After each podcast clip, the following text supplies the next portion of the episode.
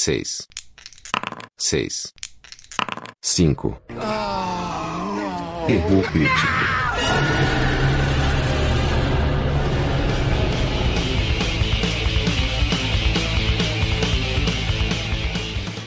Qual que é o nome desse episódio? É 18? É 18. É, né? É 18.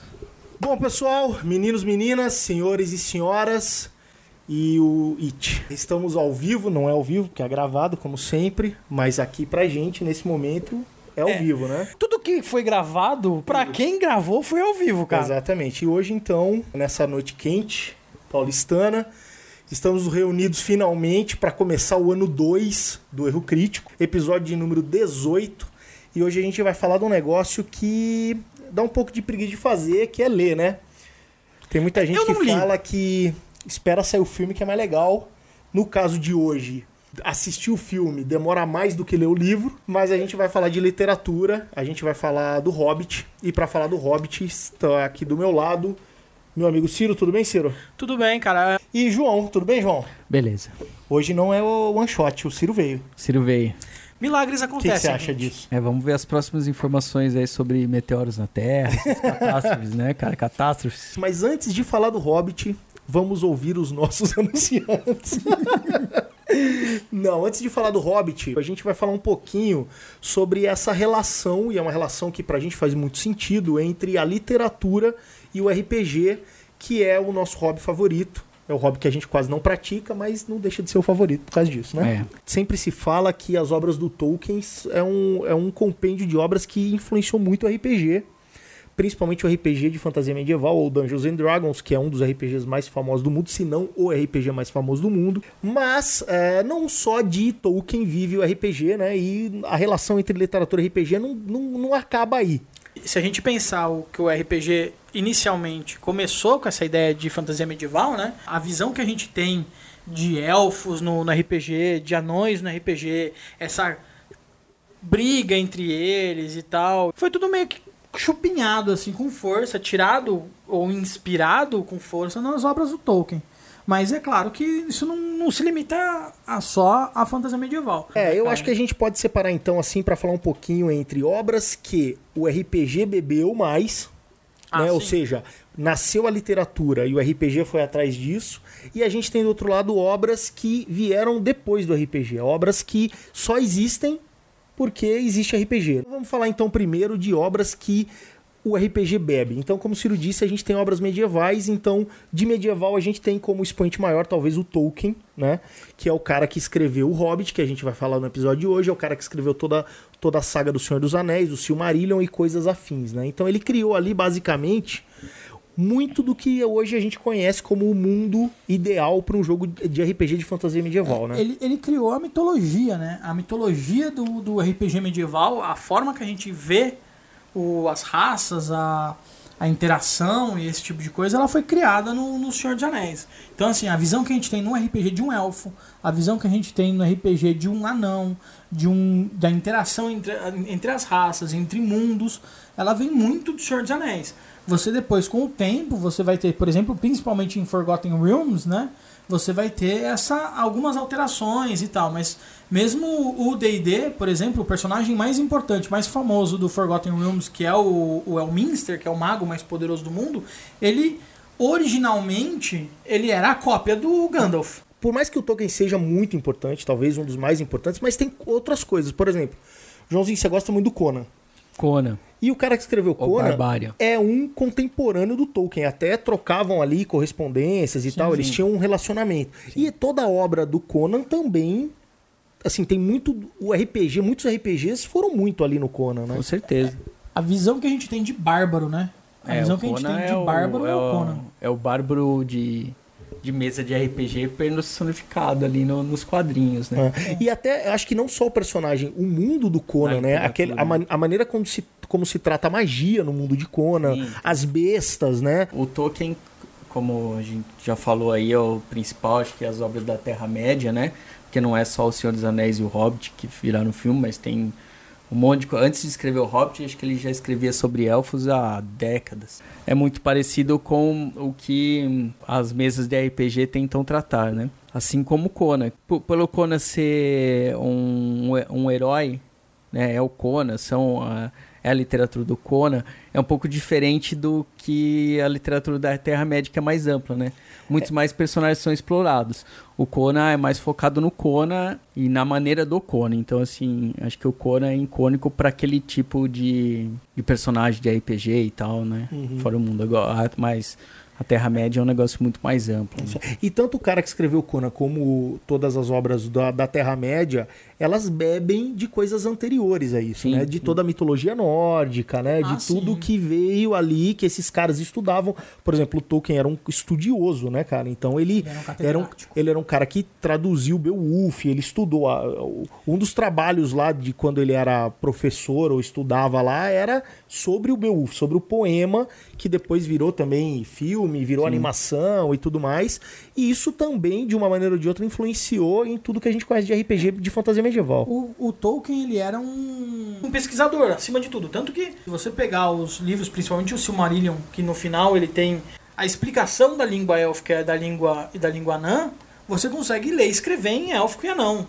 Porque o cara realmente criou, É. Criou uma essas língua, né? línguas, né? Bom, isso a gente tá falando de fantasia medieval, mas RPG não se limita à fantasia medieval. A gente, Felizmente. no- nos nossos episódios aqui, a gente sempre que a gente fala de RPG, a gente fala de outros cenários aonde o RPG existe e a gente tem também outros escritores que fizeram outro tipo de literatura que também serviram de fonte de inspiração para alguns RPGs.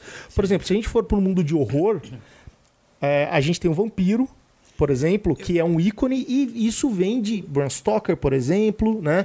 De. Annie Rice. E a gente tem também outros expoentes do horror, por exemplo, Lovecraft, que escreveu o Cthulhu e tudo que tá naquele mundo de Cthulhu, e que hoje existem RPGs específicos para tentar emular aquela literatura, né? Ou aquele universo que o, que o gente- Lovecraft fez. A gente comentou Conan. O mundo de Conan, ele é um mundo de terror.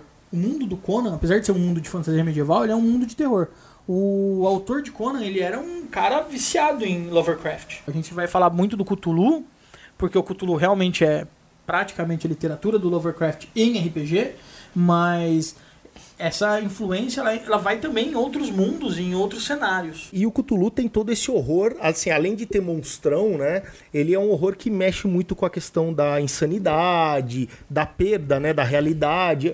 A partir do momento que você encontra isso ou entende a verdade, você fica louco, porque são coisas que o ser humano normal não, não deveria ter acesso. Exato. E a gente tem jogos de RPG, o próprio Cthulhu é um jogo, né? O- ou você pode jogar um GURPS Horror, por exemplo, que vai ali olhar para essa fonte, né? Exato. Até monstros de D&D, existem monstros do bestiário de D&D, do livro de monstros, que são monstros ali muito similares a criaturas do Lovecraft, né? Isso, baseado, é inspirado em, né? Inspirado em. O importante é a gente entender que, assim, tanto quando a gente fala de fantasia medieval, onde a gente falou de Tolkien, a gente falou do, do Conan e Beowulf e outras literaturas, são a fonte de inspiração para jogos de RPG de fantasia medieval. E a gente tem Bram Stoker, Anne Rice, o próprio Lovecraft, que são literaturas que inspiraram jogos de RPG de horror, sejam ele horror pessoal, seja horror de Horror monstro, de etc. monstro. E a gente tem uma outra categoria de RPG que a gente também joga, a gente já falou, quando a gente falou de Akira, por exemplo, a gente falou que é o cyberpunk. Essa questão de inteligência artificial, Android, etc. E a gente também tem literatura muito vasta que se bebeu dela para criar esses RPGs, né? Então a gente pode falar do William Gibson que fez o Neuromancer, que é considerado a primeira grande obra de cyberpunk do mundo. A gente tem o próprio Akira, E o legal de, de, de pontuar nesse momento é que até então, quando a gente falou da parte de horror, né? Citamos vampiros, Call of Cthulhu ou fantasia medieval e citamos alguns, alguns nomes da literatura, mas esses caras já tinham bebido muito de fontes antigas, né? De coisas mitológicas. É lendas, né, cara? Ah, Lendas. você ia falar de Cthulhu, mas sei lá, o Kraken, o monstro, não sei o que existia, não sei quanto é, tempo mitologia já. grega. Então, assim, etc. esses são os caras mais modernos do que veio dessa mitologia. Assim como tu- o Tolkien falou de elfo, que é um negócio mitológico. Já o cyberpunk é um de pouco diferente. O lance do cyberpunk é, é mais recente, porque envolve Sim. tecnologia, coisas que não vieram da mitologia. Século 17, 16, Né. 18, né? É coisa é, nova. É coisa mais recente, né? Exato. E esses ca- implantes cibernéticos, toda né, indústria, artificial. inteligência artificial. Então, assim, ele- eles eles estão no, no, no mesma no mesmo embalo, mas beberam um pouco da- das fontes mais É, recentes. na verdade eles tiveram Né, uma vida que- até mais própria e mais, assim, autônoma do Sim. que ser uma, uma evolução de alguma coisa, né? É, É, a eles modernização, que, né? Eles que criaram. É aquele negócio. O Tolkien criou a Terra-média, criou. Mas pra criar a Terra-média, ele se aproveitou de muitos mitos. Dragões já existiam quando Sim. o Sim, Tolkien tudo- escreveu o Smaug, né? Não, É. é. não foi ele que inventou o conceito de dragão. Não. É, acho que é isso que o João tá Ele falando. Agora, é isso que eu tô falando. A galera do é a galera moderna. Essa galera, ela, ela, vamos dizer assim, é o pessoal da modernidade, assim, do, da mitologia, né? A galera que fez literatura que aproximou essa literatura mitológica, vamos dizer assim, esses contos, esses poemas, esses, eh, essas escrituras mitológicas de uma maneira moderna, em livros e Popular até, né? popu é, popularizaram, né? É, a galera do Cyberpunk criou, né? Então, por exemplo, inte- inteligência artificial, implante cibernético, são coisas que não vieram de um escrito achado em algum lugar. né, Não, cara? é, é uma é, coisa foi- mais Foi desenvolvido por eles, né, cara? É Exatamente. uma coisa que vem. É, é é uma mitologia, vamos dizer, uma mitologia nova. E assim, a gente tem uma renca de gente aí. Tem o Isaac Asimov, O Asimov. Você tem o Philip K. Dick, que é o cara que escreveu o livro que deu origem ao Blade Runner, que deu origem ao Minority Report. E todo o RPG de Cyberpunk bebeu da obra desse cara, bebeu Sim. do Asimov, bebeu do William Gibson, que fez o Neuromancer. Essa galera criou também literaturas que é diferente da fantasia, porque muitas vezes a gente fala RPG, parece que, pô, D&D, né? É assim, É, é, tem- Tolkien D&D, Tolkien D&D. E que- não é bem assim, a Não, gente não é. dá pra expandir. Não, e, e a gente pode até falar de, de pessoas que a gente. Eu, eu acabei de lembrar agora, eu não tinha nem pensado antes. Mas assim, a gente joga. A gente, pelo menos, gosta muito de jogos de investigação. E se não existisse Agatha Christie, se não existisse Sherlock Holmes, se não existisse É, essa galera toda, provavelmente os nossos jogos de, de investigação não seriam nem metade Com daquilo que foram. Can- Conan Doyle, né? É, o Arthur Conan Doyle, o Agatha Christie, coisas do tipo. Exatamente. Então, assim, são todas literaturas que, de alguma maneira, para um ou vários cenários ou jogos de RPG, foram inspiração. Sim.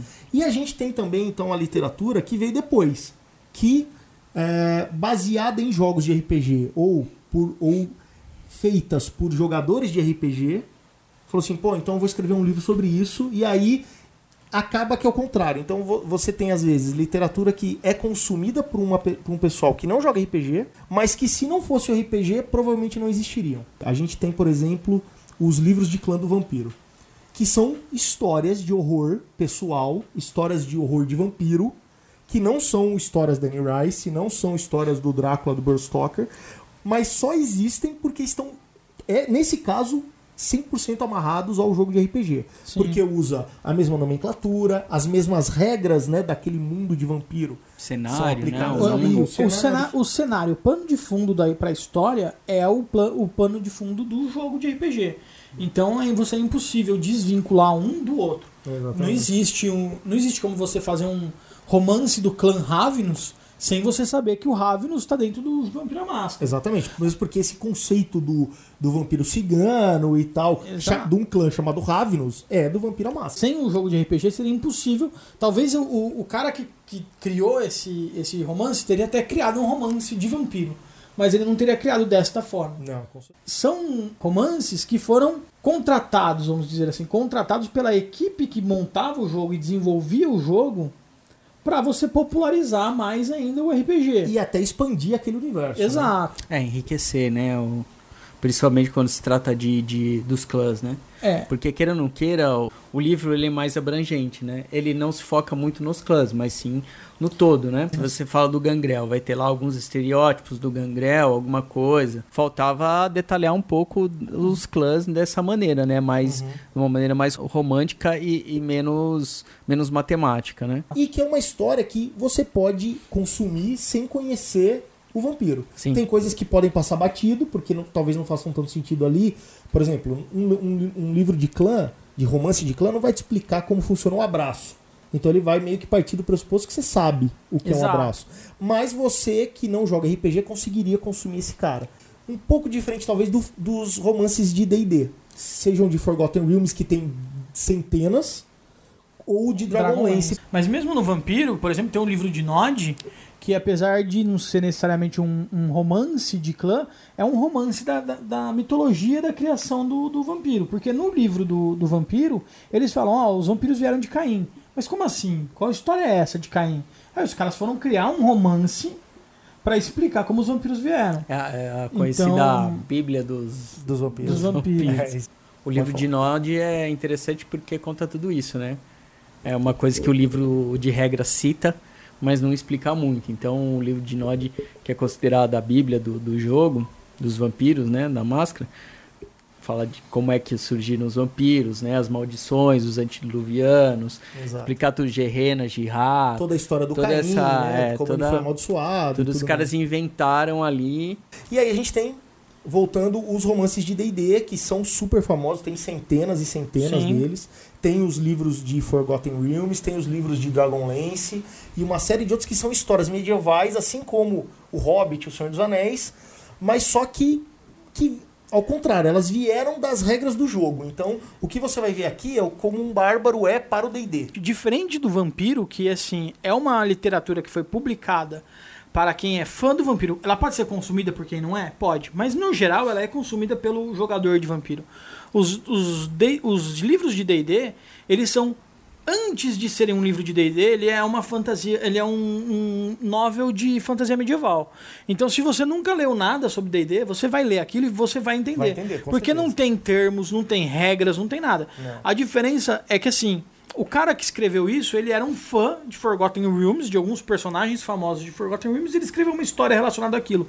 Então, mesmo os livros de D&D, tem coisas que acontecem no livro que você fala, cara, se isso fosse numa mesa de jogo, nunca aconteceria. Não é possível. Tipo, o cara é um guerreiro de nível baixo, o cara bate, tipo, num troll. No, no, na- no livro, ele consegue.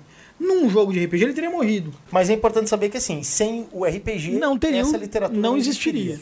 E se a gente vier agora para coisas talvez mais próximas da realidade atual, porque a gente tá falando de coisas da década de 90. Tudo bem, os livros de D&D já sa- saíram ainda em 2000, 2010, Mas aqui no etc. Brasil, né? Na Ma- gringa já era bem mais velho. Não, não, não. Eu tô dizendo que assim, ainda existem Ainda existem. romances Ah, sendo sim. escritos né, Ah, no- sim. nos universos de D&D, diferente do vampiro. Sim. Agora, por exemplo, se a gente trouxer mais pra frente ainda, coisas que estão aí na banca, né? Que aí todo mundo vai ver, né? E tá na TV. Por exemplo, se a gente pegar as Crônicas de Gelo e Fogo, escrito pelo Martin. Martin pelo Jorge R.R. Martin, é um livro de fantasia medieval, né? Um pouco diferente do aquele mundo de D&D e dos mundos de Forgotten Realms que a gente falou, mas ele mesmo já disse que tudo aquilo que ele escreve é inspirado em jogos de RPG, porque o cara é um jogador de RPG e tudo mais. Ou seja, possivelmente não teríamos Game of Thrones na, na HBO, que vem de uma série de livros que foram escritos com base E alguém que joga em RPG. experiência de RPG que o cara teve. Só digo que não sentaria na mesma mesa que eu, né? Capacidade não, cara. E assim, falando do R.R. Martin, se a gente não quiser falar de fantasia medieval, a gente pode falar de Wild Cards. Wild Cards, que é que assim, é uma visão um pouco diferente da que a gente está acostumado de super-heróis, mas é um mundo com super-heróis, com superpoderes. E que nasceu de um jogo de RPG, Entre eles, entre eles a que campanha ali do grupo dele ficou tão legal, tão legal, que era um monte de escritor que eles falaram, cara, e se a gente começasse a transformar isso em contos? E todo mundo começou a escrever contos dos personagens princip- dos personagens que eles mais gostavam do mundo, e aquilo se tornou um mundo a ponto de virar um suplemento para GURPS. Exato. Hoje o Wildcard está na banca aí, se você for em livrarias. Você compra. E não é um cara só que escreve, né? É cara? vários, É uma cara. equipe. Então, assim, os caras vão juntando, eles têm desde a década de 80 histórias. Bom, e a gente então falou sobre literatura, que deu origem a jogos de RPG, e a gente falou de literaturas que vieram a partir de jogos de RPG. Né? Sim. E como a gente falou no começo, uma das mais lembradas é a literatura do Tolkien. E uma das obras mais importantes do Tolkien, que sem ela possivelmente não existiria O Senhor dos Anéis, que é a obra mais famosa do Tolkien, é o Hobbit. E hoje, o episódio de hoje, depois de todo esse blá blá blá aqui, a gente vai focar em falar sobre o Hobbit. Então a gente vai falar, não vamos. A gente vai, obviamente, falar do filme, mas não é um podcast para falar da trilogia de filmes, é um podcast para falar do livro do Hobbit. Então, se você é daquele que acha que o filme vale mais a pena do que o livro, saiba, novamente, que nesse caso específico, possivelmente você consegue ler o livro mais rápido do que assistir os três filmes, porque o livro é bem curtinho, né? É. Por que não consumir os dois? Exatamente, até para comparar e saber, porque a gente vai falar mal de tudo aqui e bem também do que for. Não, a gente vai falar mal. Tem de- eu vou falar mal, eu não, vou falar mas mal. Eu não acho.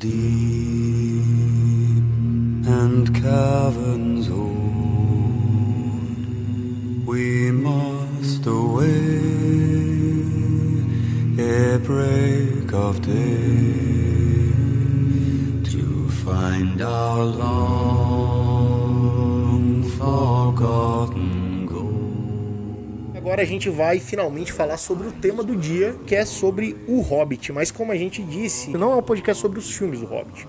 Um podcast sobre o livro do Hobbit. Na primeira parte aí a gente falou bastante sobre a literatura, o RPG, como isso está amarrado.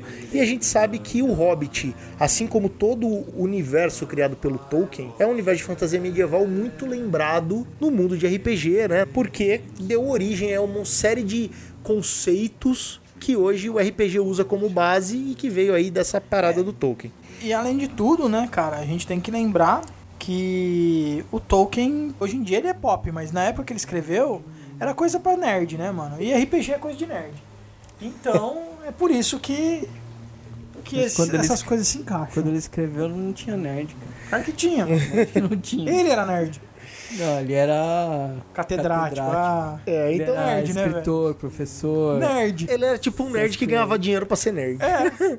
Bom, então quem é esse Tolkien aí? Ele é britânico. Se nascesse hoje em dia, ele seria africano, porque ele nasceu num território que hoje é conhecido como África do Sul, mas na época fazia parte do grande império inglês. A gente nunca acho que entrou em detalhes sobre isso, também não sei se é muito interessante, mas o Império Inglês durante muito tempo, principalmente ali o século XIX e tal, ele basicamente estava ao redor do globo, né? Então, assim, dizia que o sol nunca se punha nas terras da Inglaterra, né? Porque em Qualquer- algum lugar era noite, tinha algum lugar que era dia, que era da Inglaterra. Exato. E a África do Sul, por um período, foi território inglês e o Tolkien nasceu lá. Um período feliz, né? Pelo menos pra Inglaterra. Pelo menos pra Inglaterra, exatamente. Pros ingleses, né? É, Para alguns ingleses, né? Não Alguns, necessariamente não para todos. todos os ingleses. Bom, esse cara aí, ele, como a gente talvez já tenha dito, é um cara que viveu da literatura, né? Ele foi um catedrático, professor, linguista, um cara especializado em criar e traduzir poemas e buscar É. Línguas fonte, mortas. línguas mortas e etc. E ele escreveu uma série de coisinhas antes de escrever o primeiro grande sucesso dele, que foi o Hobbit. Ele escrevia muitos contos. Exatamente. Tanto que vários desses contos foram reunidos de, posteriormente em livros. O próprio Silmarillion é uma co- série. contos É uma, inacabados uma- de Númenor. é No menor? É os livros de contos. É, É? um livro de contos. Contos inacabados que de foi o Númenor, último que é. lançou aqui no Brasil, se eu não me engano. Mas o próprio Silmarillion ele é uma série de contos. Ele não é um livro com começo, meio e fim. Uhum, não é uma história, não né? é uma história. São várias histórias contadas ali naqueles contos. E até hoje os- o filho dele lá tá lançando coisas, né? Principalmente depois dos filmes. O filho do Tolkien começou a recolher lá o material e escritas ali do pai. É, porque começou a rolar aquele negócio, né? Como, tipo, o bagulho começa a dar dinheiro, o nome do pai começa a fazer muito mais sucesso do que, do que fazia quando o pai estava vivo. E aí um monte de coisa que o próprio pai achava que não prestava o suficiente para ser lançado, porque era uma bosta, o filho começa a querer ganhar dinheiro com aquilo e começa a botar no, na hype. É o isso pai aí, dele mas- não viveu Hollywood, né, cara? É isso aí. É, o, pai, o pai dele não tinha que sair com supermodelos, não tinha que ter um carro esporte, esbanjar a vida de luxo, só porque ele era filho do Tolkien, né? Aliás, a, a esposa do, do Tolkien, ele conheceu, acho que depois que ele, que ele lutou a guerra, né? Ele foi na Ele guerra. Foi a Prim- primeira É, a guerra. primeira guerra. Ele conheceu uma pianista, acho que dando a volta da, na guerra. E muitas personagens do mundo da Terra-média são baseados na esposa dele.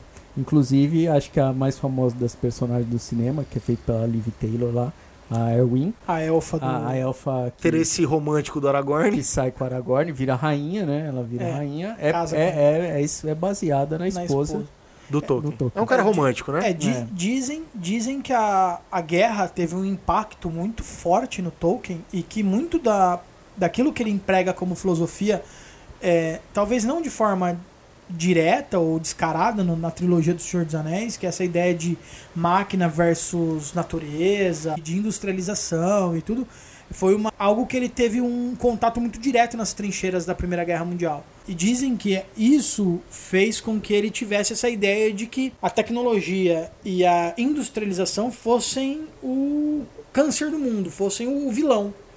E que aquele, aquela sociedade mais voltada para uma para uma manufatura artesanal e etc., seria a forma ideal de se viver. Eu acho que não sei, né? Se ele pensou assim, viajou. eh, Teve a idade das trevas. Dizia que quando Deus tirou férias, mano. E, tipo, não tinha tecnologia, nada Então, no mas- mundo. Morreu mas um é- grande percentual da Europa, inclusive, é nessa a época primeira, aí. a primeira Guerra Mundial ela foi marcada exatamente pela forma como os alemães fizeram a guerra, que foi a primeira visão dessa guerra moderna que a gente tem hoje, que é a guerra com máquinas, a guerra onde você ataca rápido, mata o máximo de pessoas e some e vai embora. Que não é aquela guerra que tem o romantismo da guerra, a honra da, da guerra, onde tipo os dois lados se enfileiram, um atira no outro e aquele que tiver mais homens sobrevive. Tipo, eu não sei aonde que isso daí é bonito. As guerras mais modernas, elas eram muito mais letais. E elas de aniquilação, né? é, elas matavam, tipo, destruíam uma cidade, explodiam, faziam um bombardeio. Na cabeça do Tolkien, essa ideia de você jogar uma bomba e explodir uma cidade, por exemplo,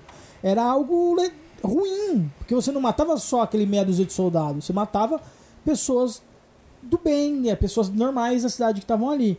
E as guerras mais antigas, onde você tinha os- o confronto dos dois exércitos, mesmo que os exércitos eram filhos da puta e invadissem a cidade, estuprassem Deus e o mundo depois, mas era uma coisa teoricamente mais civilizada. Tanto que até hoje ela é considerada a guerra mais sanguinária que houve, né? É óbvio que a gente lembra muito da Segunda Guerra, porque a Segunda Guerra, tá, além de ser mais recente, teve a questão do Holocausto tal, teve o Hitler e ela, etc. ela é uma guerra com mais po- popularidade. É, mas a Primeira Guerra Mundial dizem que assim, a vida nas trincheiras da Primeira Guerra Mundial nu- nunca foi pior do que foi na Primeira Guerra Mundial, né? Exato. E hoje as guerras mudaram também, né? Hoje é botão e drone e etc.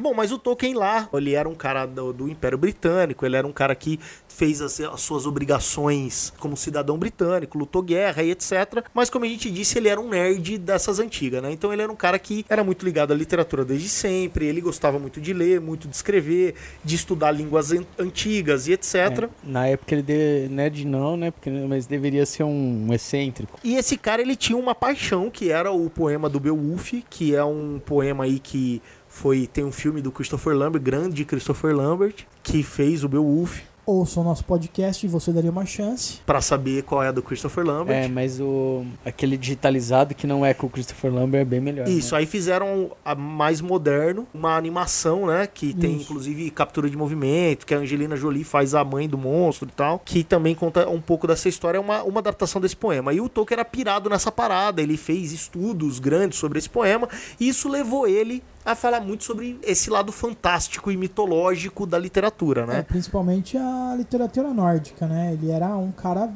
viciado em literatura É, nórdica e céltica. É, né? o Beowulf é um, é um É. expoente da literatura É nórdica, né? um dos primeiros, né? Bom, e aí esse cara, ele bolou um mundo chamado Terra-média, aonde se passam, a gente pode dizer que sejam as duas histórias mais famosas do Tolkien, que é o Hobbit, que começou toda essa história de Terra-média, e depois veio a grande obra, que é o Senhor dos Anéis. É, e a Terra-média é localizada ali ao norte do continente africano, a leste da, da Rússia ali, né?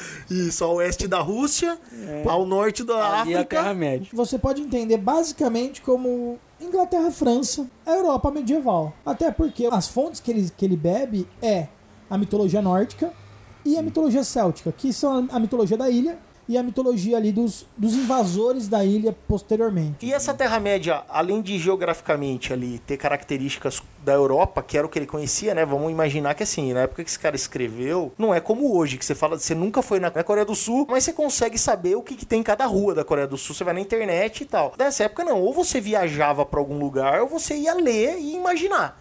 Então era muito mais fácil o cara criar um ambiente que tinha a ver com o que ele conhecia, né?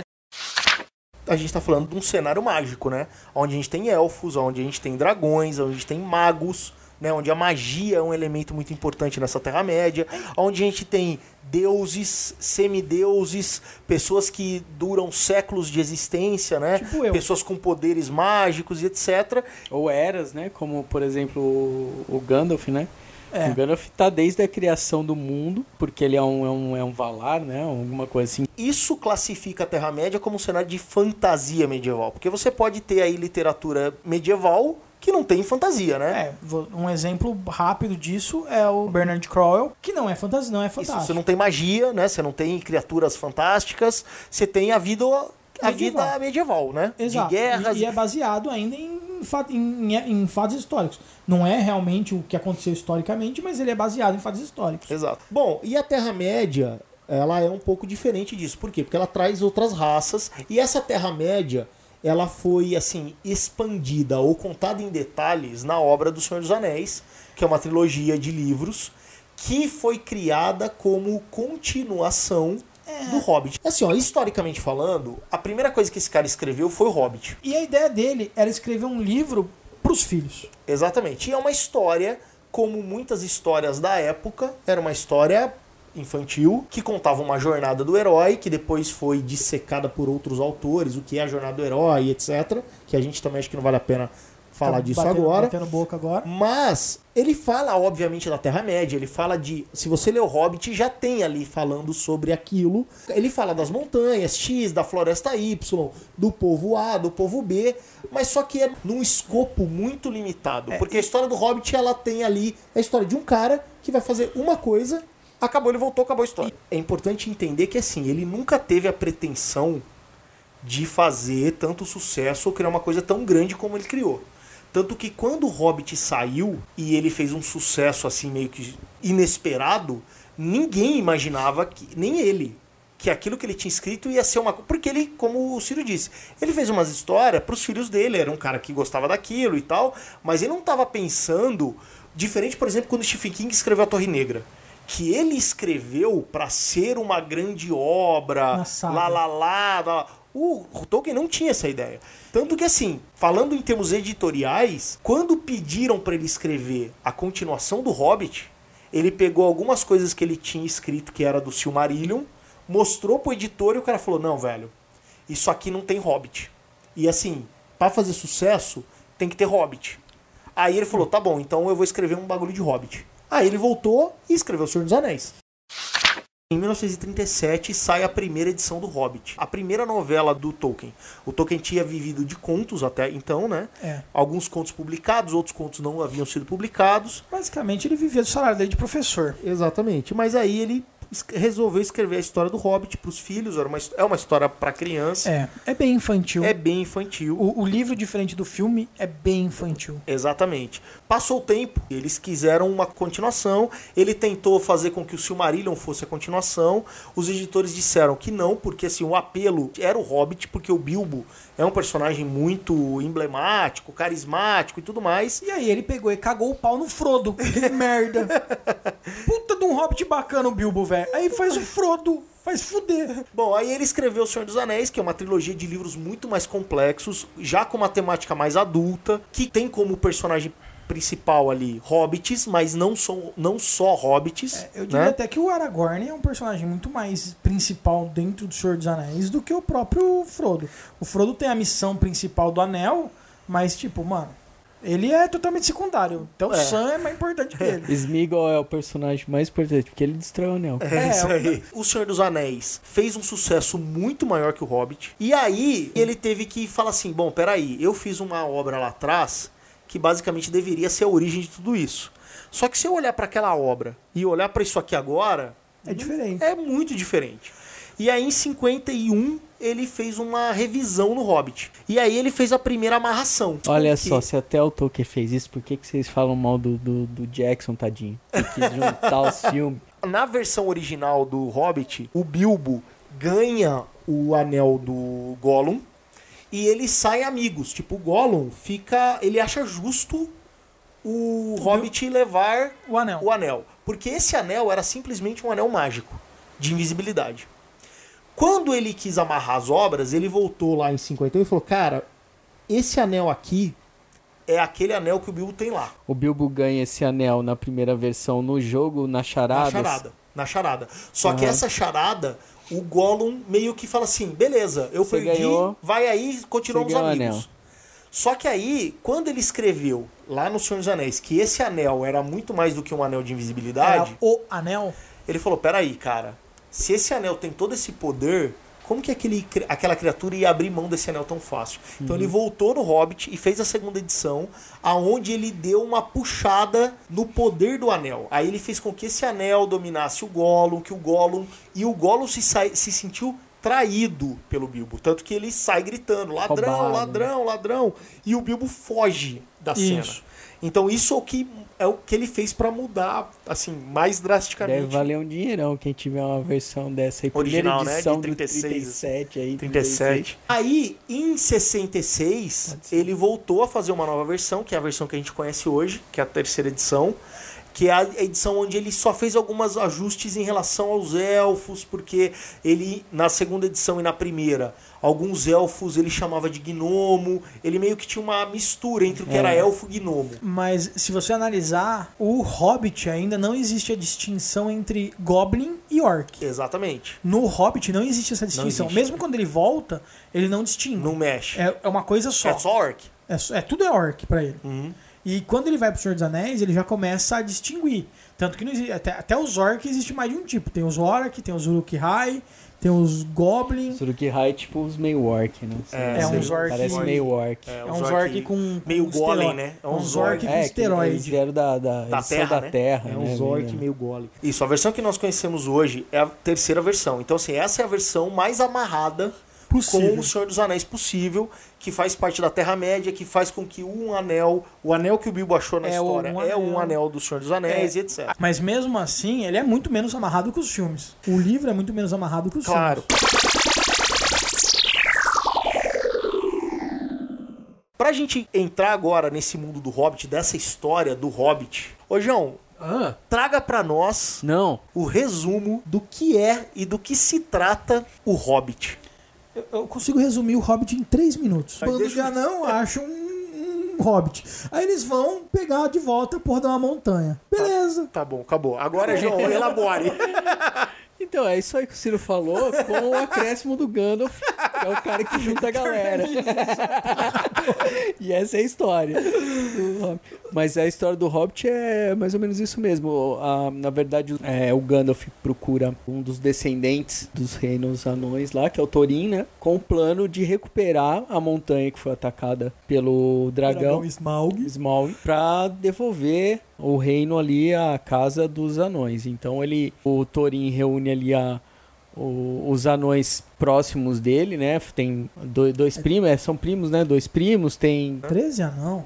É anão demais pra lembrar. É tudo boing, boing, boing, boing, é, É tipo bem bufu- infantil. tal. Os nomes já são bem infantis. E assim. aí o- ali guiados pelo Gandalf, eles vão nessa missão de recuperar a montanha, o reino deles, né? Só que no plano eles imaginam que precisam de alguém que tenha dons ladinos, né? É o ladrão básico de D&D, Pra- que é, é. um cara que manja de armadilhas. É, e mais do que portas. ladrão, né? É importante dizer que assim, o plano do Gandalf passa por ter uma criatura que o dragão não conheça pelo cheiro. Sim, Né? porque os É. anões são conhecidos. É. Alguém que seja menos perceptível ali ao, ao Smog, né? E aí o Bilbo entra ali na aventura meio que contra gosto, não, não, não é aventureiro, né?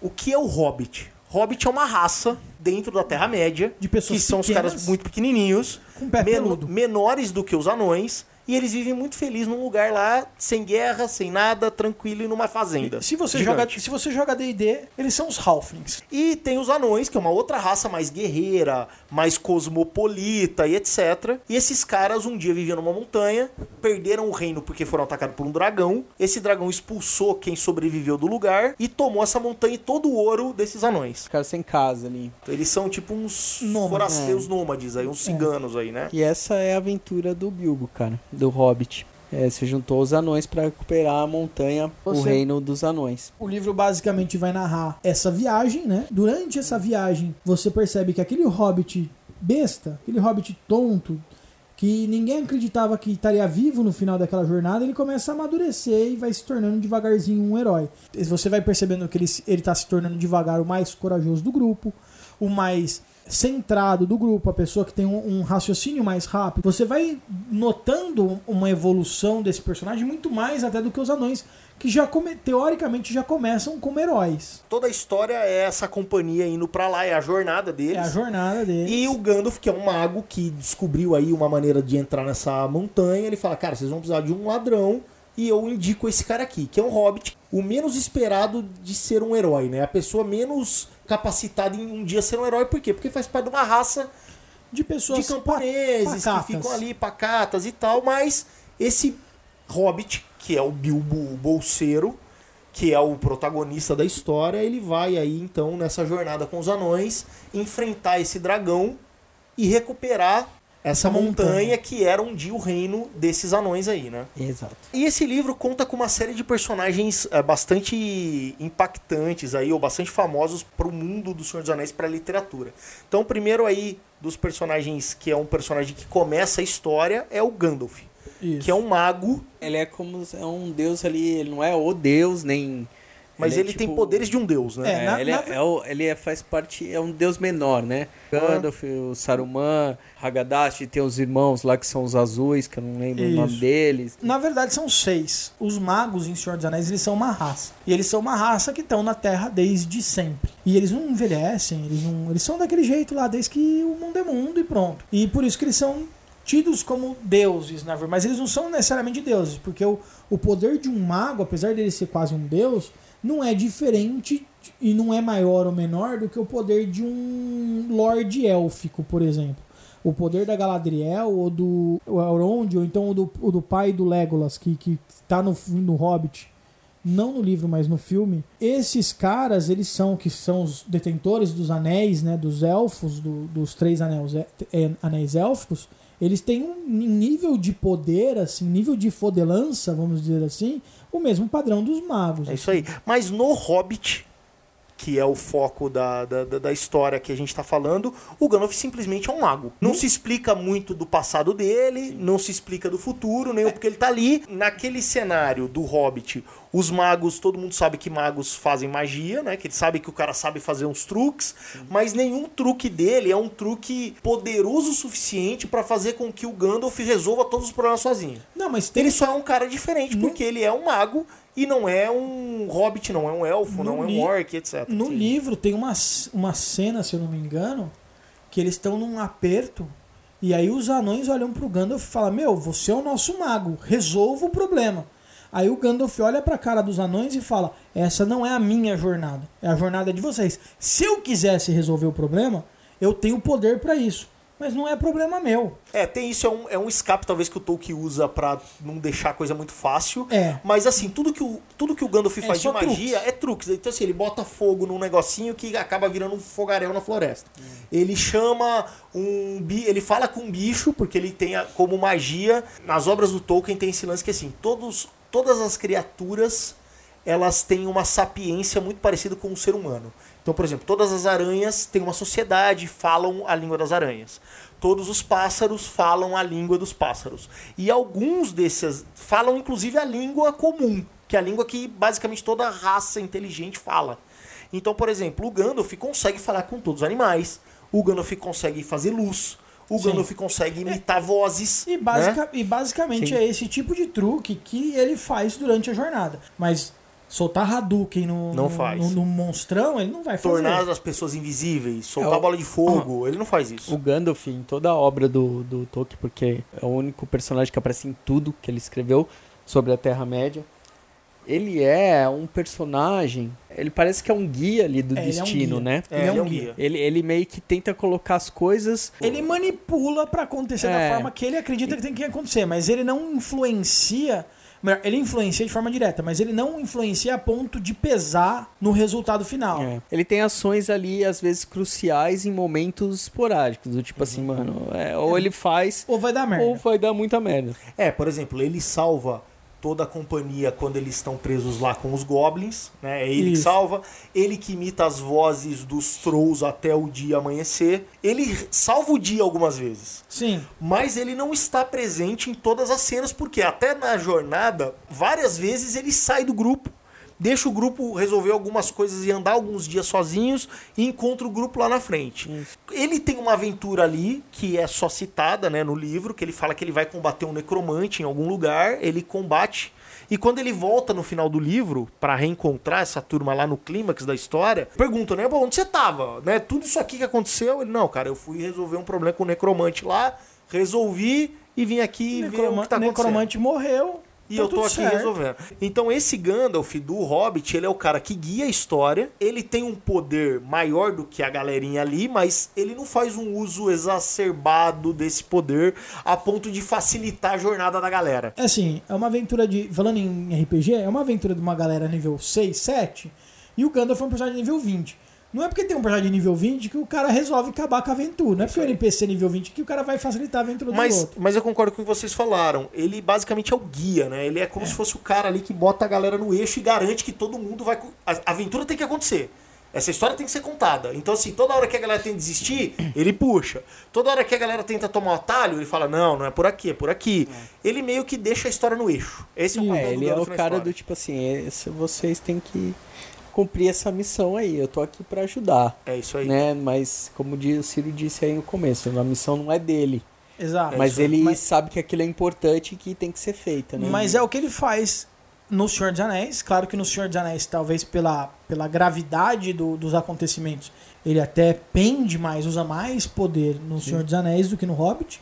Mas no próprio Senhor dos Anéis, em momento nenhum você vê o, Gandalf fazendo alguma coisa extremamente É, grandi- grandiosa. A É. única coisa grandiosa que ele faz é derrotar o Balrog.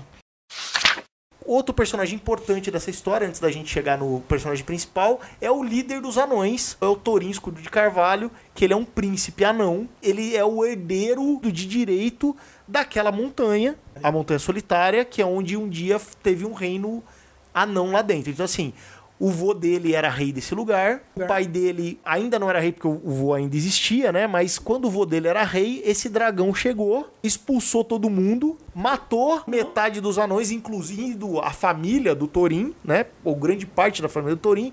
E o Thorin acabou sendo o líder, que ele era no- novo ainda na época, mas ele foi o cara que puxou, tirou os anões desse lugar e falou: Cara, vamos fugir daqui porque perdeu. Né? O dragão tomou e não tem o que a gente fazer. É, o dragão olhou pros anão e falou: perdeu o Playboy e os anão ou, ou, ou entrega o celular ou morre, né, velho? isso. Só um tiro. E os anões vão viver a vida no mundo guiados e liderados por esse Thorin, que é um líder bastante, até relutante, né? O livro ali mostra que ele é um personagem que, assim, ele não tem inicialmente aspirações de virar o rei anão. Ele quer tocar a vida dele ali e acaba que o Gandalf chega pra ele e fala, cara, talvez você tenha até desistido disso aqui, mas, ó, tá na hora de você voltar pra casa. Sim. E ele fala, não, cara, não vou voltar não, tem um dragão lá. Ele fala, cara, mas talvez esse dragão nem mais lá esteja. Então, o- Né? o- no livro, diferente do filme, o Thorin ele é um cara muito menos preparado. Muito menos. ele é um cara meia boca, ele é um cara com sérios problemas de autoestima.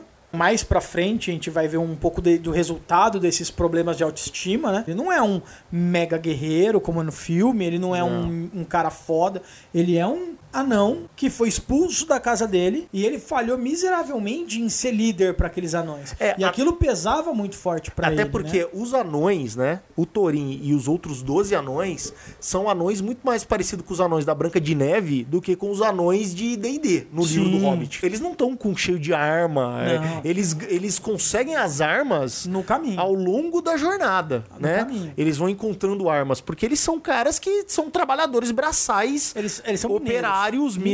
E etc ali, né? Ao longo do- da história. Tanto- E o Thorin é o líder desses caras. Tanto que os, os anão, tipo, tem toquinha colorida. Os anão realmente parecem os anões da Branca de Neve mesmo. E junto com o Thorin, a gente tem outros 12 anões, que vai ser difícil lembrar o nome deles.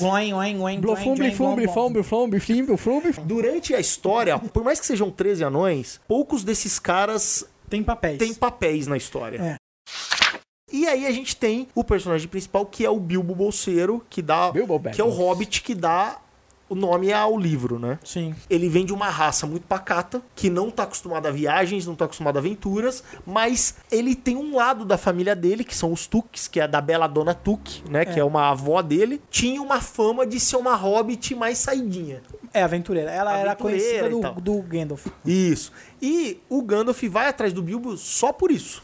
É, Por saber que aquele hobbit tem sangue Tuque. É. Então ele deve ser o hobbit mais aventureiro. mais propenso a aventuras. E o Hobbit, o Bilbo, ele é um cara rico. Ele é um cara que não trabalha, que ele vive de uma herança que foi deixada pela família dele. Então no começo do livro fala que ele vive uma vida muito confortável, que a toca hobbit que ele mora É a toca rock mais top do lugar. do é a condado. do, do lugar. Ele tem dinheiro suficiente para viver várias vidas, comendo muito bem, fumando o cachimbo dele, etc. Então, assim, o dinheiro não é um problema pro Bilbo. Mas o Gandalf consegue convencê-lo que, cara, você vai ver coisas lá que você vai passar a vida inteira aqui e não vai ver. Ele tem coisas que não era de costume ali no. Muito pouco pra qualquer tipo de, de ser ali vivo na época, muito menos pra um, pra um hobbit, mas ele tem prataria. Ele tem é, livros, Exatamente, mapas, ele tem mapas. tem porcelana, ele tem N coisas de tipo, é um cara rico. Inclusive, Ele é um cara rico. Inclusive no, no, no final do, do livro, quando ele volta, né, tem aquela. Estão fazendo um leilão. Estão de fazendo um todas- leilão. Todas as posses do Bilbo, né? É, que, que- ele foi que- dado como morto. Que tem no livro e também tem no filme, né? Exatamente. Ao final acho que é, é parecido. Bem parecido. Então, assim, o Bilbo é um, é um hobbit rico. Como o Ciro falou, se a gente fizer aquele paralelo com o que o Tolkien falou, todo o condado ali, ou o bolsão, que é um pedaço do condado, ilustra essa vida no campo, né? Que é uma vida mais simples, mas uma vida em paz, né? Uma é, vida... é o que o Tolkien julga como uma vida ideal. Exatamente. É uma vida em paz, é uma vida tranquila, uma vida de campo, é uma vida sem grandes. Sem muito desejo de ser rico. É uma. uma Já é bem, rico, todo né? mundo é rico, né? Mas... Ah, já era rico, É, né, deve velho? ser Então aquele tá sonho meio comunista, ele acha que todo mundo, você não vai fazer nada, mas você vai ser rico, tá ligado? É. Você vai ter tudo que você precisa. A ideia do, do- a ideia do Tolkien é mais ou menos a ideia de. Porque o Tolkien mesmo é um Tolkien é cara. meio comunista, não, então é não isso. o, o Tolkien ele era um cara bem de vida. Sim, sim, sim. Ele era um cara bem de vida. Lógico, para um Então- cara poder, nessa época, falar que é escritor, estudar línguas mortas, velho, ele tinha que ter dinheiro. ele era um cara bem de vida.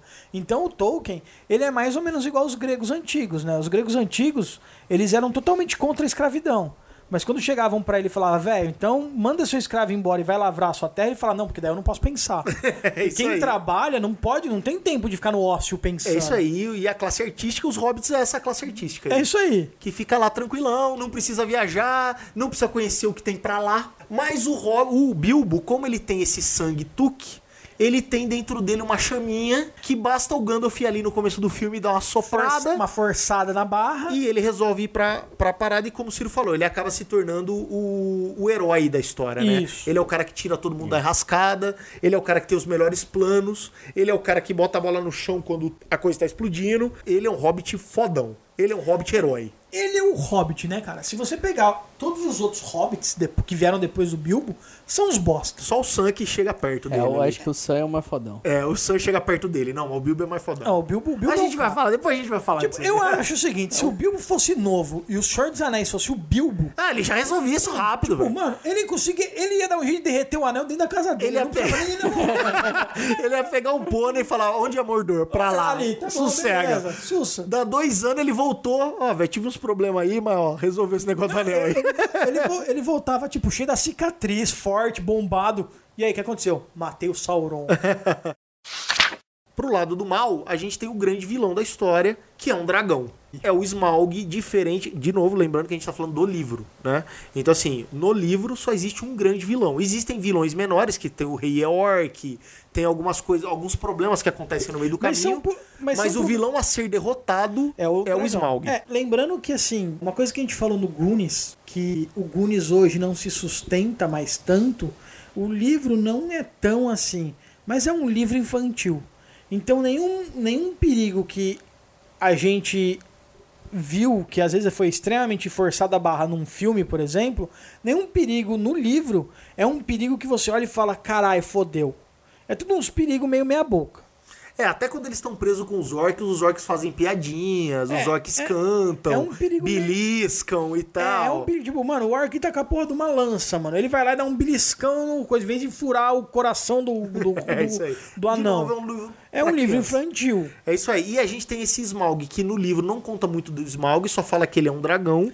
Fala ele- que dragões são criaturas muito inteligentes, E muito muito, poderosas e doentes por tesouro. Apesar de não ter onde gastar, mas eles gostam de ter. Eles simplesmente gostam de dormir. E segundo o livro do Hobbit, o dragão ele tem um poder que ele sabe que se uma moeda sair do tesouro dele, Ele ele, dá, ele dá falta dessa moeda. Mesmo que ele não tenha visto essa moeda sendo retirada, né? É a impressão que eu tenho que o, o esmalgue do livro é muito menor do que o esmalgue do filme. Sim, porque inclusive ele tá deitado em cima do tesouro, né? Tipo, ele tá deitado, ele não é, ele não tá deitado em cima do tesouro como está no filme, que ele está deitado entre o tesouro, né? Tipo, ele tá deitado na pilinha. É, então. Não é porque o, o tesouro que- também não é tão grande assim quanto o Exato. filme, né? Tipo, mano, o filme tem uma- um momento que, É. tipo, jorra ouro. As, jorra as ouro. proporções, elas, elas aumentaram conforme, né? É, no o filme. bagulho escrito na década de 30. Pro É, negócio. eu- Se põe lá uma pilha do tamanho de uma mesa de seis pessoas de tesouro e um lagarto em cima, velho. Quem é que vai querer ver essa porra? Problema nenhum, não tem problema nenhum. Não, então, é, eu, velho, tem que eu ser um negócio imagino, eu imagino que o esmalgue do, do, do filme tem o quê? Uns 50 metros de comprimento. É um senhor dragão, Ah, velho. talvez é até um menos. Talvez até menos. Não, o do, o do filme. Ah, o do filme, do do filme, filme, uns sim. 50 metros de comprimento. O do, do, Não. o do livro tem uns 10 no máximo. Ele deve ser tipo uns três cavalos, assim, É uns quatro 3, 4 cavalos. É, É, tipo um lagartão gigante. Isso, mas esse dragão, ele traz. O personagem traz na, pra história uma das coisas que o Tolkien pega muito na história do Hobbit, que é o, o lance da ganância. O dragão, basicamente, é a personificação da ganância. ganância. É o cara que fez tudo pelo tesouro, foi capaz de matar, e ele é capaz de voltar a matar pelo tesouro. E assim, ele não é um cara que pega esse tesouro e põe o tesouro pra rodar. Não. É uma coisa que não É, agrega ele- em ele nada. na dorme em. Ele dorme em cima do tesouro. Isso aí, é a ganância por ser ganância. É. Pelo amor ao ouro. Isso. E não pelo que, a- pelo que o ouro pode te proporcionar. É, não ele, é não isso. é, ele não é um cara que quer o luxo, não, ele quer dormir em É, cima o- do é, tesouro o, dele. é o excesso, né? Vamos colocar que aquilo poderia, sei lá, alimentar pessoas, não sei o que. Ele não tem nada pra fazer, ele só. Não. Isso. É bonito, e ele não quer nem agrada, alimentar criaturas que possam ser aliadas dele. Não, ele não, Não, quer, ele, nada, quer simplesmente falar, isso é meu. parada É, lá. ele, cara. ele quer a moedinha dele, só. Isso. E por mais que esse É seja tipo o vilão, é importante destacar que na história do Hobbit tem uma coisa diferente do que uma, uma história comum de fantasia medieval se espera. Se espera que os heróis derrotem o vilão. E no Hobbit não são os heróis que derrotam o vilão. Não. O que acontece ali quando tá perto do final da história, acaba que o Bilbo rouba um item do tesouro do, do Smaug. O Smaug percebe, porque ele tem esse poder, Ele é mágico. e diferente do filme, que no filme tem todo um combate e tal, não existe combate com o Smaug entre os anões. O Bilbo acaba entrando, ele vai cumprir a missão dele de entrar sorrateiramente no salão onde tá o dragão. Ele conversa com o dragão, só que ele tá invisível, porque ele tá usando um anel de invisibilidade. E o dragão tenta ali descobrir, porque o dragão não enxerga o invisível.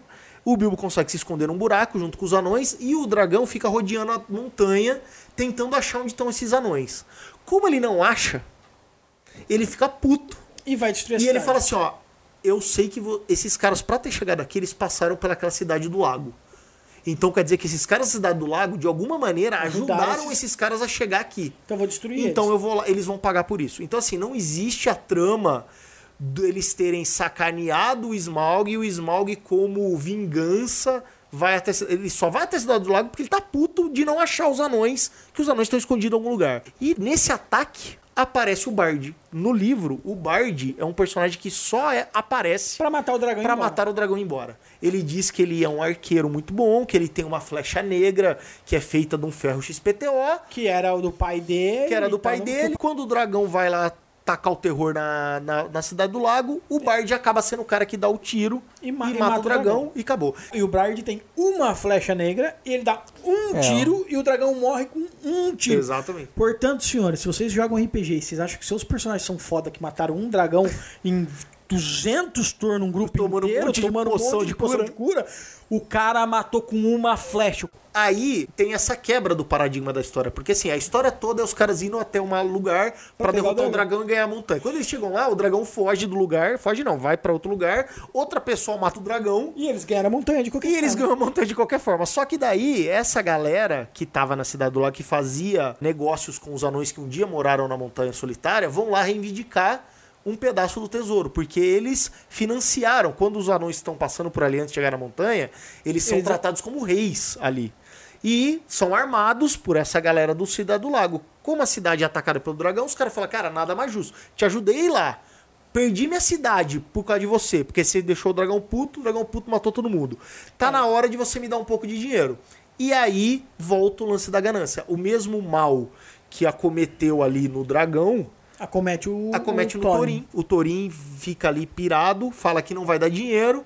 E aí vem a Batalha dos Cinco Exércitos, que a gente sabe que fecha a história, aonde humanos, anões e elfos lutam contra orcs e wargs, que é aqueles lobão É. lá. Esses são os cinco exércitos que lutam ali.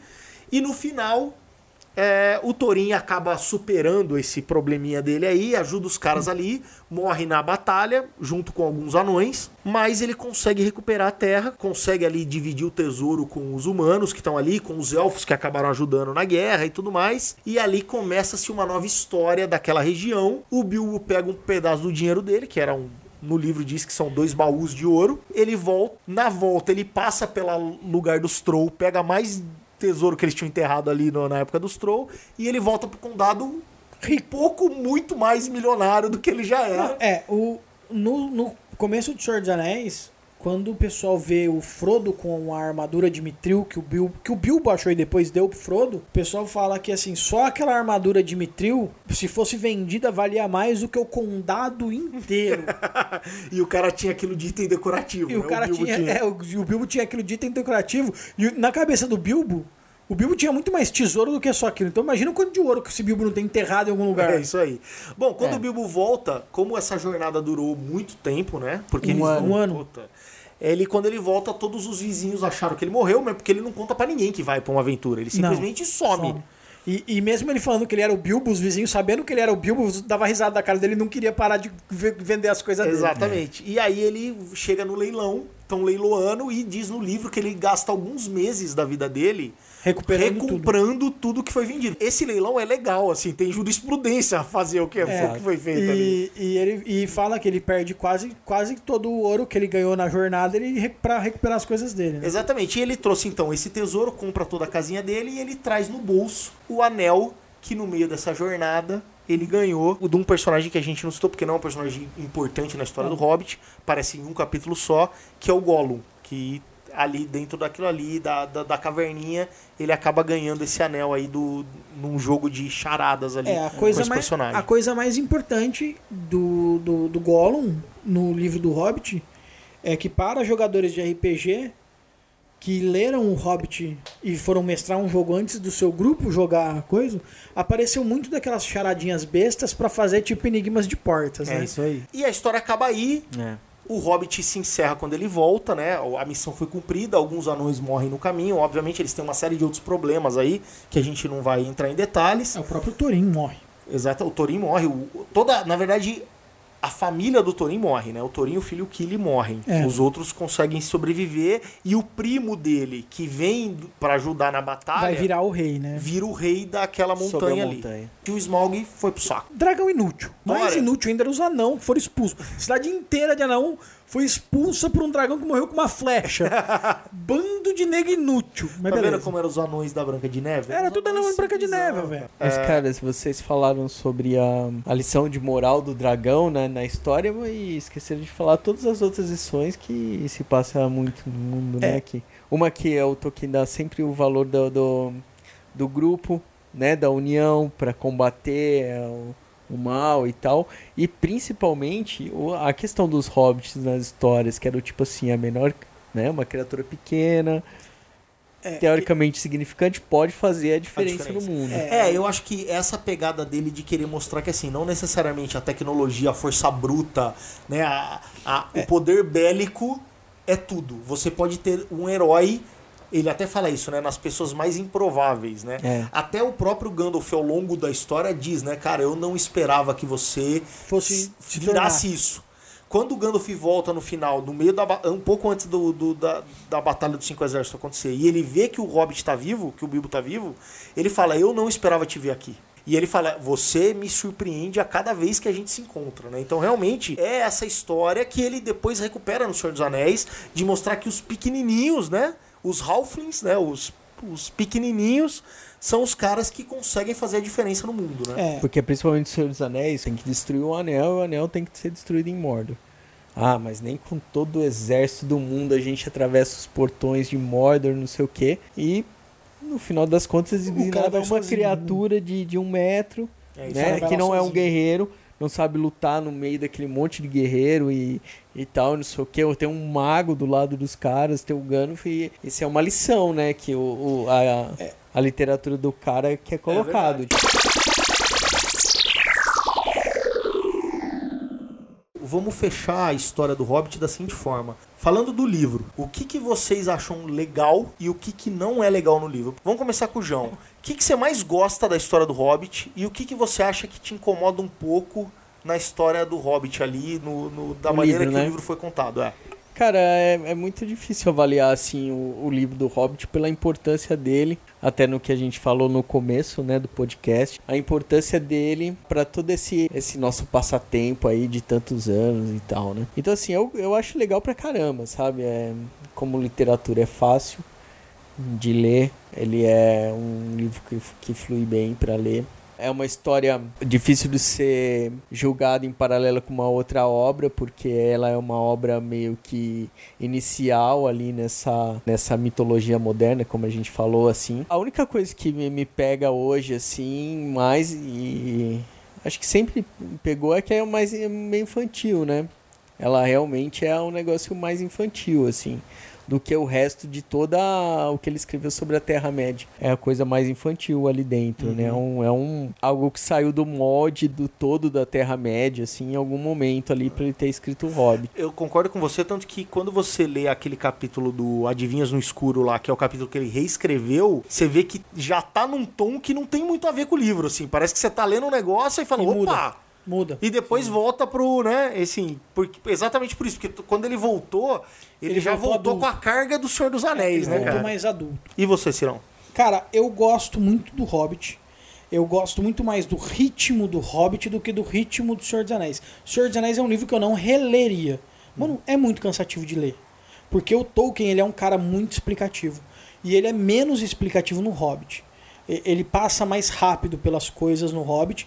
E isso não faz do livro um livro pior. Eu, para mim, pelo contrário. Principalmente porque é um, é um cenário que foi tão explorado em tantas mídias diferentes. É uma coisa que foi tão explorada pela, pela cultura pop que eu não sei se ele teria essa necessidade de tão grande de, de, de, de descrição que ele tem. Então, nesse ponto, o Hobbit me agrada bastante. A única coisa que me pega um pouco no Hobbit, é, eu acho que é o grau de desafio. Por ser um livro infantil, mas aí que tá, eu já li, eu já li vários outros livros infanto-juvenis mais modernos, e eu acho que o grau de desafio do, do Hobbit é um grau de desafio que em momento nenhum eu acredito que aquilo pode falhar. É uma coisa que tudo acaba dando muito certo. E assim, é um certo muito fácil. Podia dar certo, mas eles podiam penar um pouco mais. Pessoal, quando você não precisava matar ninguém. Mas, meu, pena um pouco. Por exemplo, o dragão. Cara, o dragão morre com uma flecha só, é o que a gente tava comentando. Isso me pega um pouco. Mas eu acho que é um livro É, bem mas aí se legal. morrer, ele dá um arregaço na cidade, né, cara? Ele dá, cara, ele dá um arregaço na cidade. Mas, tipo, não rolou, tipo, três flash e na É, ele, terceira ele acertou. dá um regaço na cidade, mas a partir do momento que a primeira criatura se põe na frente dele, ele morre, Exato, É, né? É o- exato. Acerto crítico. É, então. Ele deu 1, 1, 1 e 666 da esquiva lá. Ao então, contrário. né? então foi assim, eu, eu acho o livro um pouco, um pouco forçado por causa disso. Tá.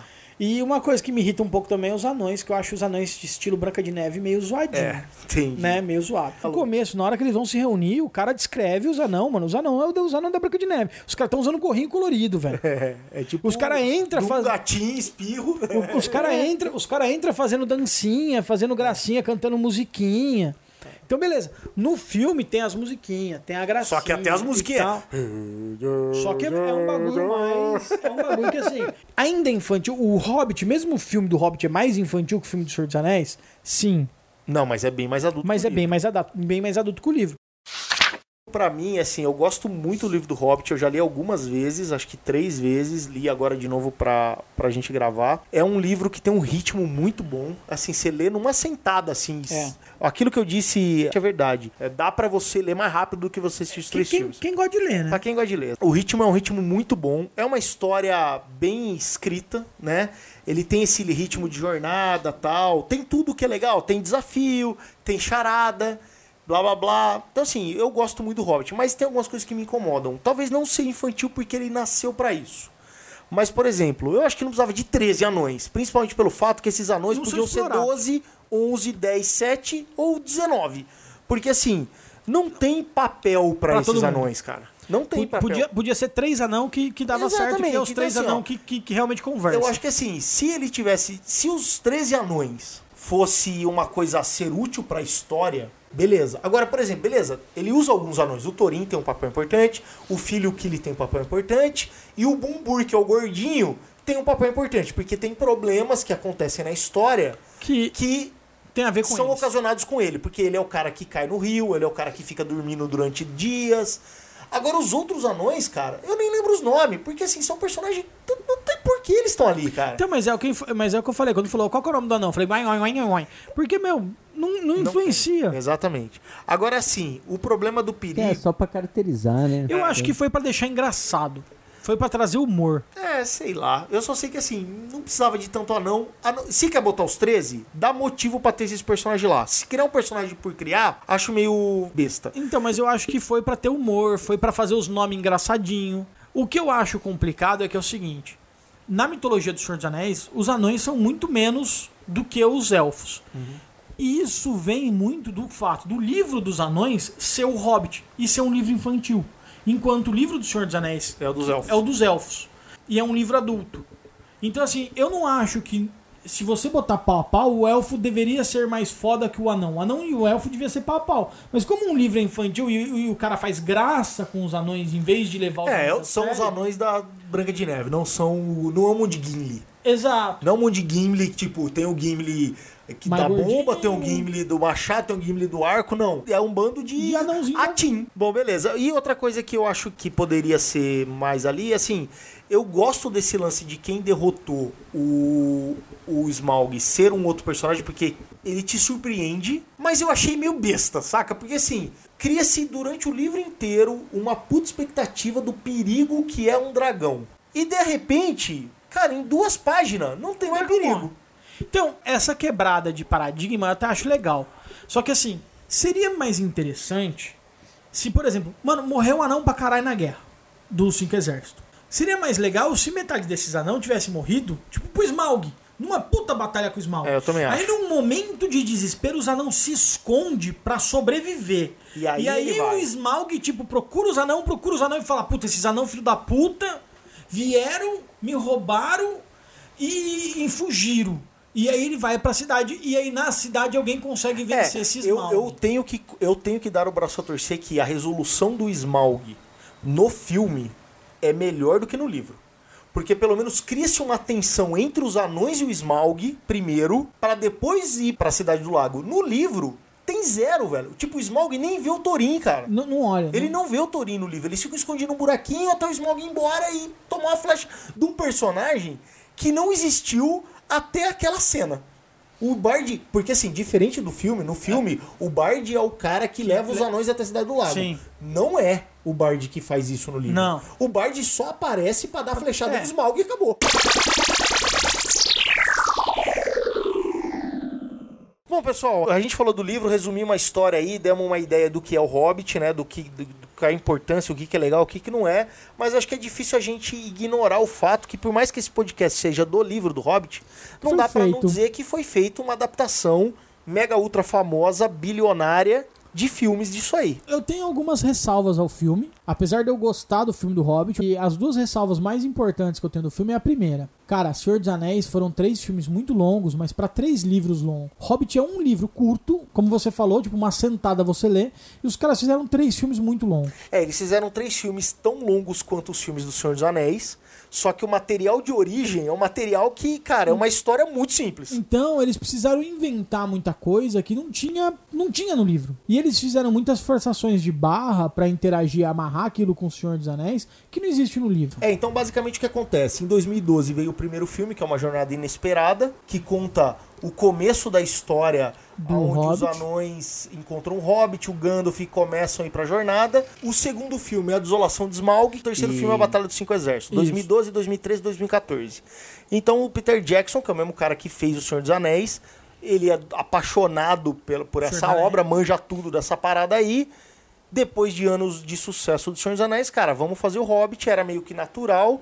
Eu só acho que dois filmes dava. Ah, eu, Eu- acho que podia ser quatro, porque eu acho legal. Acho... João, fala aí, considerações sobre os filmes, trilogia do Hobbit. Cara, a gente vê tanta adaptação de coisa bacana ser uma bosta. Lógico que a gente tá falando de Hollywood, os caras têm que vender mesmo e tal, mas como, pra mim eu acho legal pra caramba, cara.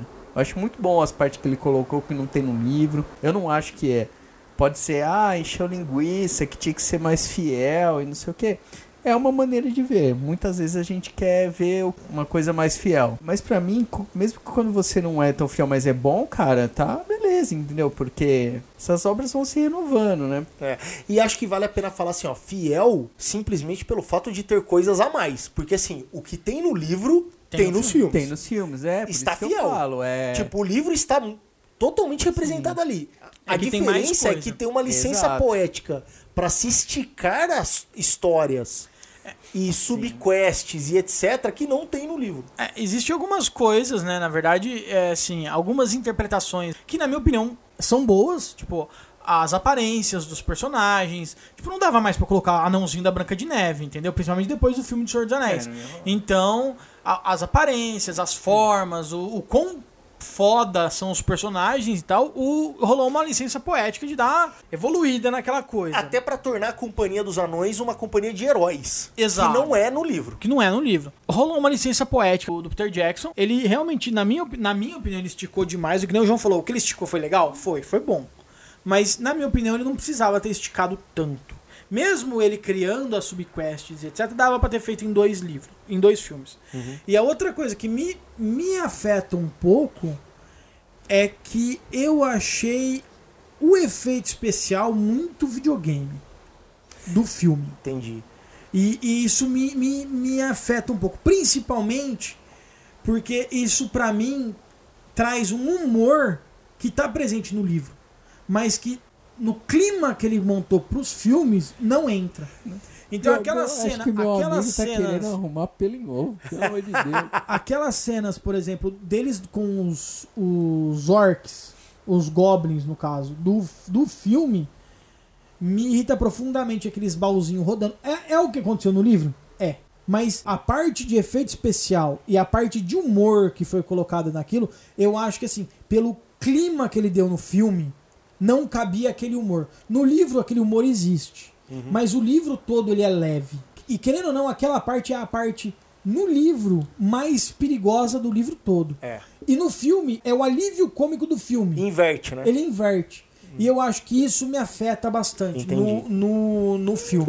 Afetada. Cara, eu gosto dos filmes do Hobbit, mas assim, tem algumas coisas que me incomodam. A primeira delas é que eu acho que dois filmes dariam, mesmo com toda a licença poética que ele fez. Cara, eu, acho que tinha que ter dois filmes e o último ter dois. Tipo, que nem estão fazendo agora. O Harry último- Potter. Esse- Seu, seu Avengers. É, Guerra Avengers Infinita, quatro. parte 1 e parte 2. Mais foda. Entendi. Não, eu acho que assim, cara, eu acho que daria pra ter dois filmes e ter todas essas histórias. Eu não me incomoda ele ter estendido a, o- a mitologia do Azog. Também não, não. me incomoda ele ter criado aquele outro orc lá que vira o, o, o cara Braço lá. direito do- o braço direito do Azog. Agora, me- eu acho muito desnecessário botar o Legolas na história. Muito. E o muito romance, o desnecessário. romance da O Elfa. romance pô, da Elfa o- é a única parada do, 100% tipo, Cara, desnecessário. Cara, a- por o romance da Elfa com o Killy, ou com o Philly, que eu não lembro o nome. Killy, é o É o Killy. É o Cara, é muito desnecessário, O esse- velho. Kili não necessário. tem barba, mano. O Kili não tem barba, pra mim nem anão é. Tipo, pra você ver que Ele ele, já, arco. Não, pra você ver que ele já construiu o personagem pra não ter barba, pra ficar mais perto de um ser humano, pra dar a liga na Com a ceninha ali com a elfa. Mas assim, o que me incomoda é, não precisava do Legolas. Eu acho que, por exemplo, a Galadriel não me incomoda, porque a Galadriel, ela faz uma participação especial ali, saca? Tipo, ele quer estender a amarração entre o Hobbit e o Senhor dos Anéis. Ele quer fazer o que o Tolkien não conseguiu fazer. Que ele, porque o Tolkien, quando voltou pro Hobbit e ele quis ligar, ele não pôde reescrever o Hobbit. Ele fez alguns ajustes na história. Sim. O- Como o Peter Jackson pegou isso depois, conhecendo tudo que ele conheceu, ele pôde fazer o que o Tolkien não pôde fazer. Ele pode falar, cara, eu posso amarrar mesmo, eu posso fazer o necromante o Sauron, eu posso fazer. Porque o pai do Thorin tá preso lá em Dol Guldur. Na versão estendida até mostra como que o Gandalf consegue a chave que ele dá pro Thorin no filme. Então, eu acho legal ele. Ele conseguiu fazer essa, essa ligação. Agora, não precisava do. Tipo, tudo isso não precisava do Legolas. Porque já mostrou que é o Sauron, já mostrou o Elrond, É, já que mostrou assim, o Saruman com, O- com os caras. mas você não pode colocar o Legolas nesse balde, porque assim, o que ele faz no Hobbit não tem nada a ver com o Senhor dos Anéis. Eu Ele- sei, ele não, não- tem não é mesmo. um- Mas é pra Mas é mostrar que é só o pra mesmo mostrar. mundo. O cara quis colocar o personagem que, então- sei lá, ele gosta. Não, é o Isso, personagem que fez o mais estúdio sucesso, falou, velho. você precisa botar o Orlando Bloom, porque o Orlando Bloom é massa pra caramba, É tá isso, vendendo. foi isso. E põe aí. Porque assim, entendeu? ó, vai ter que ter a elfa, a elfa vai gostar do cara, mas tem que ser um triângulo. Pô, se eu vou ter que ter um elfo que vai estar, nada melhor do que pegar o astro do outro filme, que virou um personagem super conhecido, até pra quem não dava Mínimo. duas pelotas pro Senhor dos Anéis, que era o Legolas, que era o elfo mais fodão que matou o porra do elefante lá. Com três Só que assim, cara, não precisava, porque assim, ele já fez amarração suficiente, E aí que é eu o- acho que ele foi além do livro. E eu gosto. Não, e porque Pra tinha... deixar claro que aquilo ali tá no mesmo E mundo. porque sabe? tinha também o, o- o- No livro tem a citação do pai do Legolas, né? Mas não fala que é pai do Legolas. Não fa- só fala Não, que só ele é o fala rei. que ele é o rei dos elfos da floresta. E, o, e quando tem o Senhor dos Anéis, o Legolas é de onde? Não, eu sei. mas não é precisava ter dele. o Legolas ali, cara. Não, não precisava. Sabe por Ô, quê? E por que não.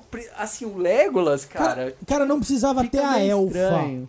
Não, porque assim, ó, vamos lá. ter a Ó, vamos lá. não, não lá, eu vou precisava, te falar. cara. Porque assim, ó, além de, pra mim, ter forçado botar um personagem que, assim, é um personagem que desequilibra, porque o Legolas é um mega ultra blaster fodão, num lugar onde, por mais que eles tenham transformado os anões em guerreiros no filme e tal, tem um anão lá que é surdo, velho. E mesmo no filme, onde os anões ganham upgrade, Não é o nível do eles não são uns anões nível a, a companhia do anel.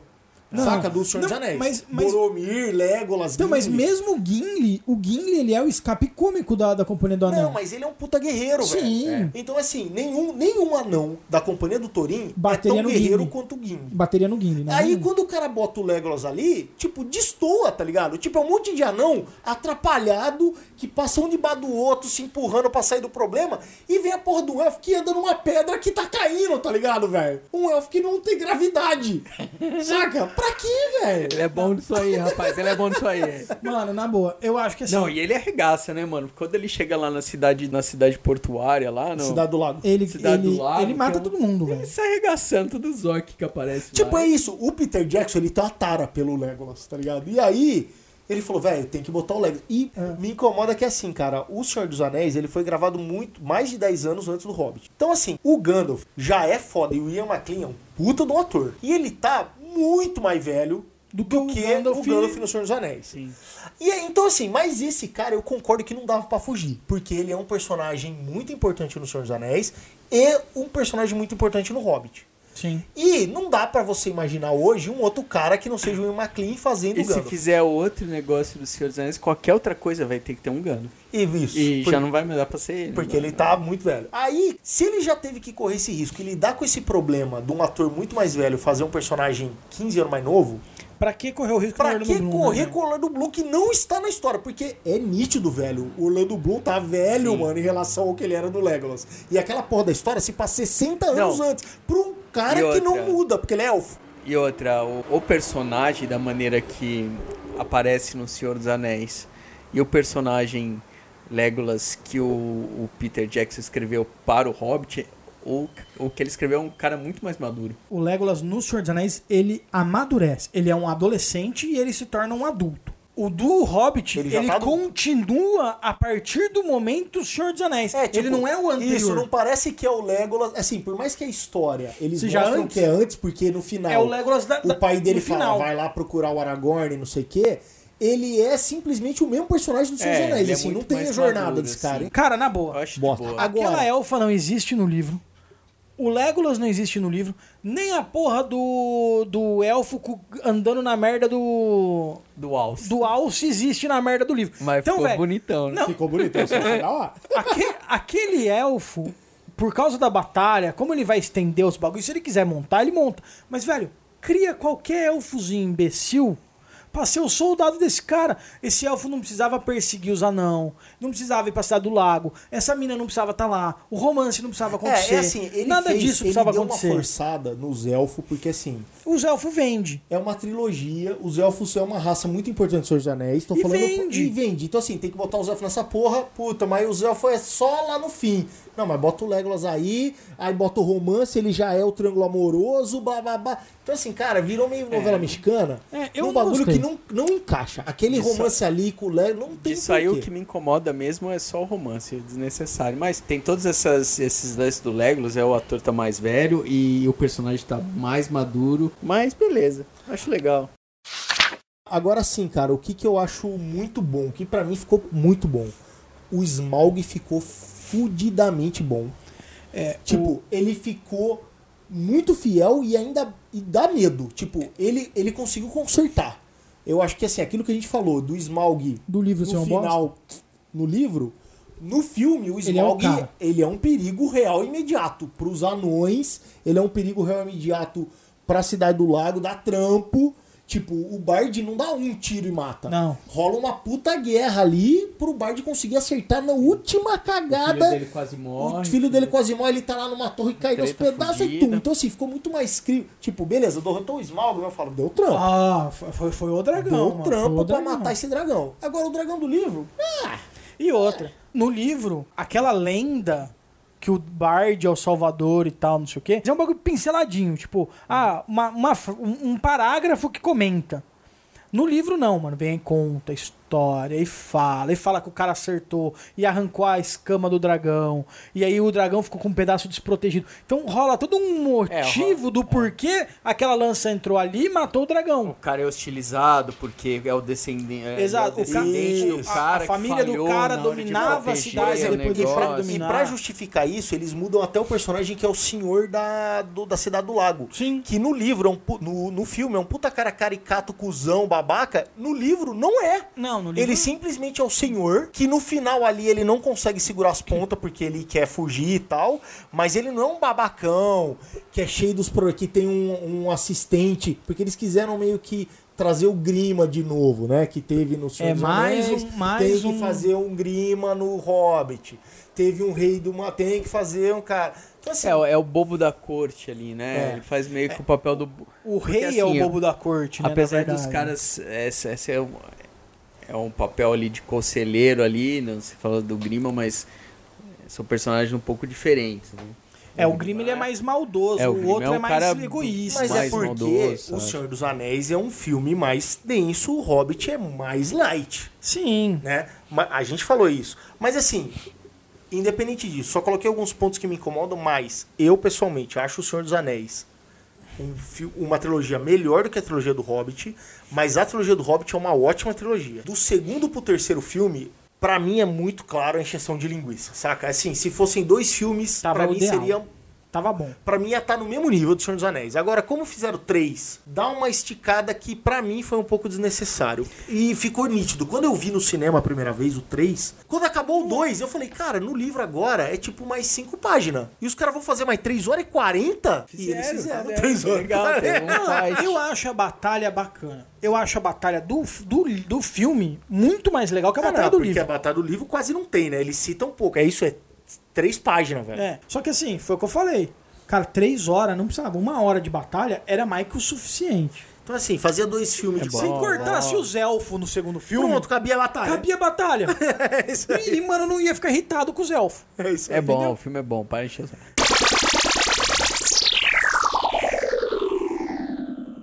Bom, Vamos para as notas? Mas vamos encerrar então agora e vamos dar as nossas considerações finais e notas do livro do Hobbit.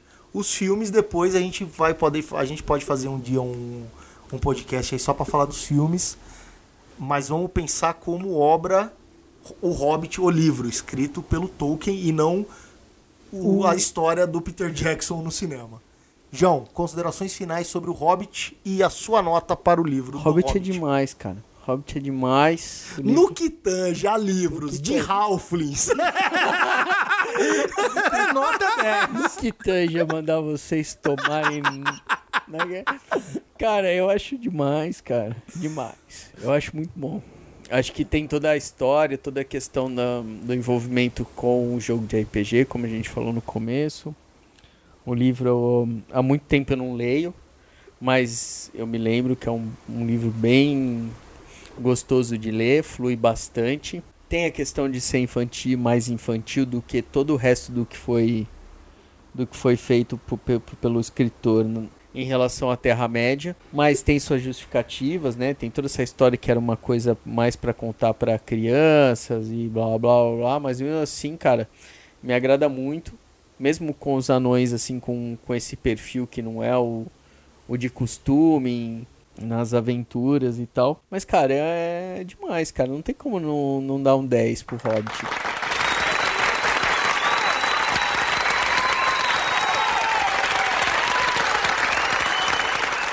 10 também.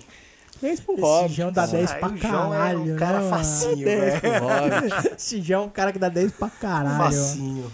Legal. Cirão, considerações finais e nota para o Cara, o Hobbit. O que eu mais gosto de ler é fantasia medieval.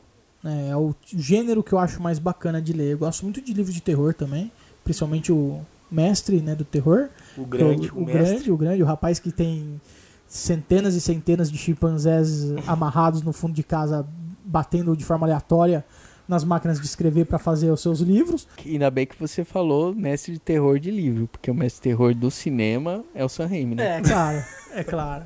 Não era E- o Zé do Caixão, velho? O Zé do Caixão fora Hollywood. Entendi. Então é muito difícil você falar de- do Hobbit sem você analisar o que veio depois daquilo. Porque essa galera que fez fantasia medieval depois, fez porque quando ele era adolescente, Leu isso aí. ele leu isso aí, gostou disso aí, então é muito difícil eu falar mal de uma coisa desse tipo. Algumas coisas na, na relida do Hobbit me incomodaram um pouco, eu achei o livro um pouco mais infantil do que eu lembrava, até porque eu tinha assistido o filme e o clima do filme é diferente do do livro, então isso me incomodou um pouco, mas eu acho que assim, eu vou até chutar alto, porque normalmente eu gosto de chutar um pouco mais baixo, eu acho que assim, merece pelo menos um 9.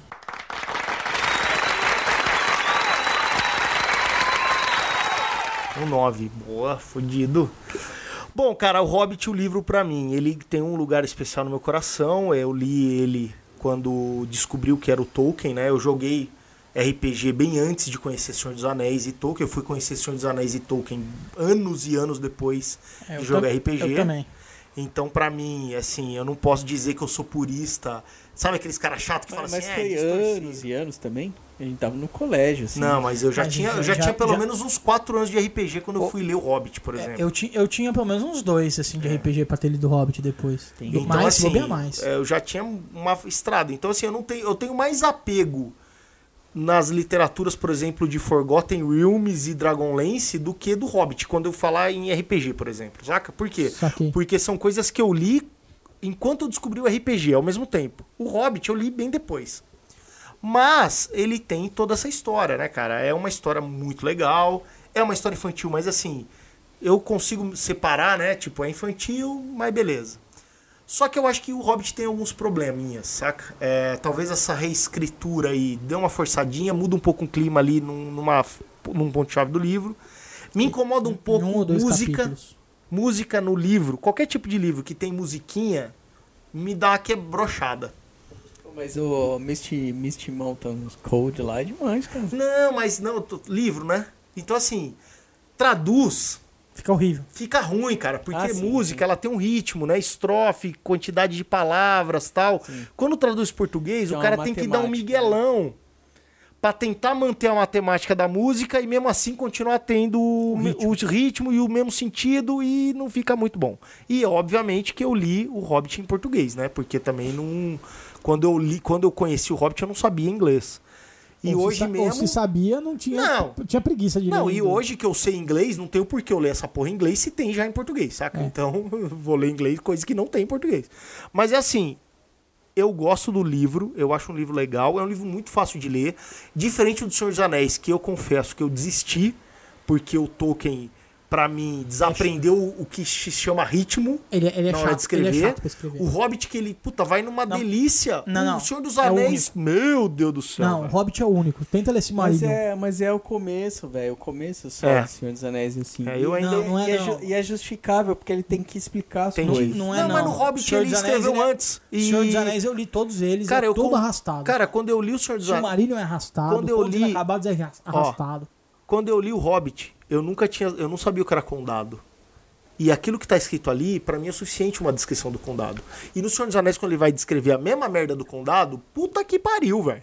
Ele conta até a cor, a cor de cada grama do Então é condado. assim, mas, beleza, eu não vou discutir. Não, a ideia não é discutir a qualidade Literária. de- literária do Tolkien, né? Porque senão as poucas pessoas que ouvem a gente aqui Vão parar de vão ouvir. parar de ouvir a gente. Mas eu acho o Hobbit um, um livro mais legal de ler do que o Senhor dos Anéis, como o Ciro disse. E eu acho que o Hobbit é um livro, pra mim, nota 8,5. Eu acho que assim, é legal, mas é impossível não comparar com outras literaturas de fantasia medieval. E assim, cara, Fa- Fala um, por exemplo. Dragonlance, qualquer um deles Mas, é mais cara, legal que o Hobbit. foi feito dos anos 90, Não, tipo, mas- 60 anos depois Não, que foi escrito o beleza. Hobbit. Mas assim, Tudo eu bem, tenho mas, que comparar com mas a mesma é, coisa. eu preciso comparar, Então. eu preciso comparar, comparar alguma coisa. O Adilson e eu, eu dei um de presente pro Adilson um livro que chama O Nome do Vento.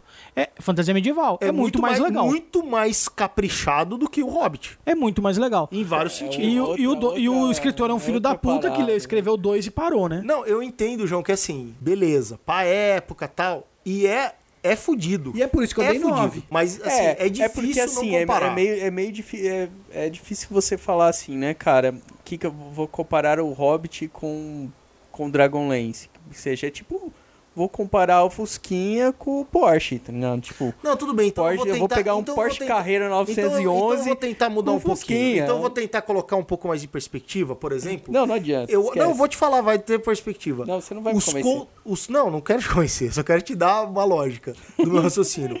Os contos, por exemplo, dos irmãos Green têm mais qualidade pra mim, pro meu gosto, do que o Hobbit, por exemplo. Mas são, são, São coisas da mesma época? São, são da mesma época, mas são histórias totalmente Não, mas daí se tô, tô assim. fora do. Mas se eu não Então- fizer então, isso. Então eu vou ter que comparar só com o Hobbit escreveu sobre o Hobbit. Hobbit. O Hobbit com o Então, Hobbit. é dos Anéis. Então todo É mundo ganha difícil- 10, né, velho? é Porque no que, tange, no que tange a livros escritos sobre Hobbit. Pelo. Tolkien, pelo Tolkien. Ah, Pré-Senhor dos Anéis. É Não tem ponto- como não dar 10. É nesse ponto que eu queria chegar.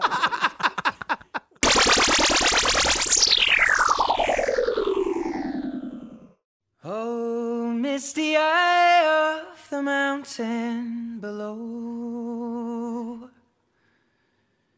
Keep careful watch of my brother's souls. And should the sky be filled with fire and smoke, keep watching over during suns.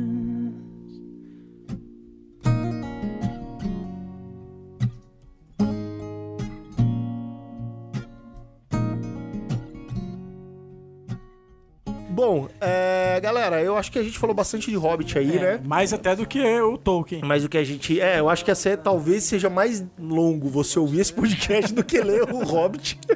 Com certeza. Mas na no próximo episódio a gente vai falar de outras coisas aí. A gente vai deixar a fantasia medieval um pouquinho de lado, né? Mas esse episódio aqui fica por aqui. Valeu aí a audiência. Obrigado por ter ouvido a gente até aqui. Exato. Não deixe de entrar em contato com a gente. Dá uma olhada lá no nosso site, errocritico.com.br, Assinem, Facebook. assinem a gente no Facebook, Dá sigam a gente no lá no- Facebook, assinem no, no, no YouTube. Isso, vai lá no nosso canal do YouTube, procura Erro Crítico Podcast e assina, dá Esse, joinha esse e tudo episódio mais. tem vídeo. Esse, episódio tem um videozinho, a primeira um etapa videozinho. aí, você pode nos ver. E se por acaso vocês Tem- querem tem- que a gente faça um por semana, eu já Tem- falei. Tem Os defeitos. 3 milhões de acesso, tá ligado? Avisa os amiguinhos, deixa a gente ganhar dinheiro com isso, que a gente para de trabalhar e vive de ficar falando merda pra vocês. Tem defeitos especiais nos vídeos. Tem Dá pra defe- ver os defeitos, defeitos Pra especiais. fazer os efeitos especiais. E, e também, se você tiver uma sugestão né, de tema, De que pauta. der- de pautas, quiser deixar lá em algum, algum lugar das nossas redes sociais, Facebook ou YouTube, ou ou no assim. nosso site oficial, ou se você. Ixi, tem se, inteligência artificial mandar e-mail. É isso é, aí. se você nasceu no século passado e ainda fala por e-mail com as pessoas igual a gente, Isso aí. Manda um e-mail. Contato arroba riocrítico.com.br. é isso aí. E no próximo episódio, filme A Mosca. Porque Mosca. no que tange A teleporte. De teleporte. de teleporte. Com insetos. Com inseto. Esse é 10. é, Então falou, galera. My people fold, then surely I'll do the same. Confined in mountain holes, we got too close to the flame. Calling out, Father, oh, hold fast and we will watch the flames burn open on the mountainside. Desolation comes upon the sky. I see fire inside the mountain. I see fire burning the trees. I see fire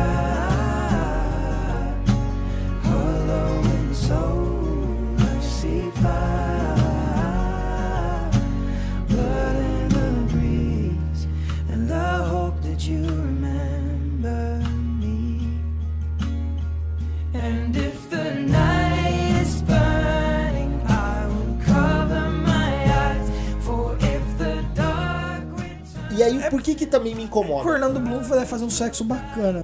and as the sky is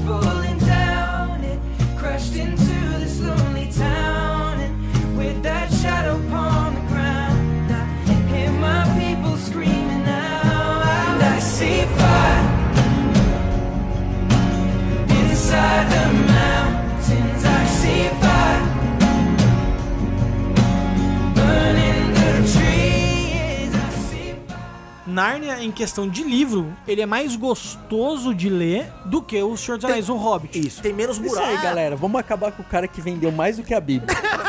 Ele é um bosta do escritor. falando isso, João. Ele é um merda de escritor. Ele só é bom se tiver 10, mano. Dá 10 pra ele. Feel the heat upon my skin, and I see fire.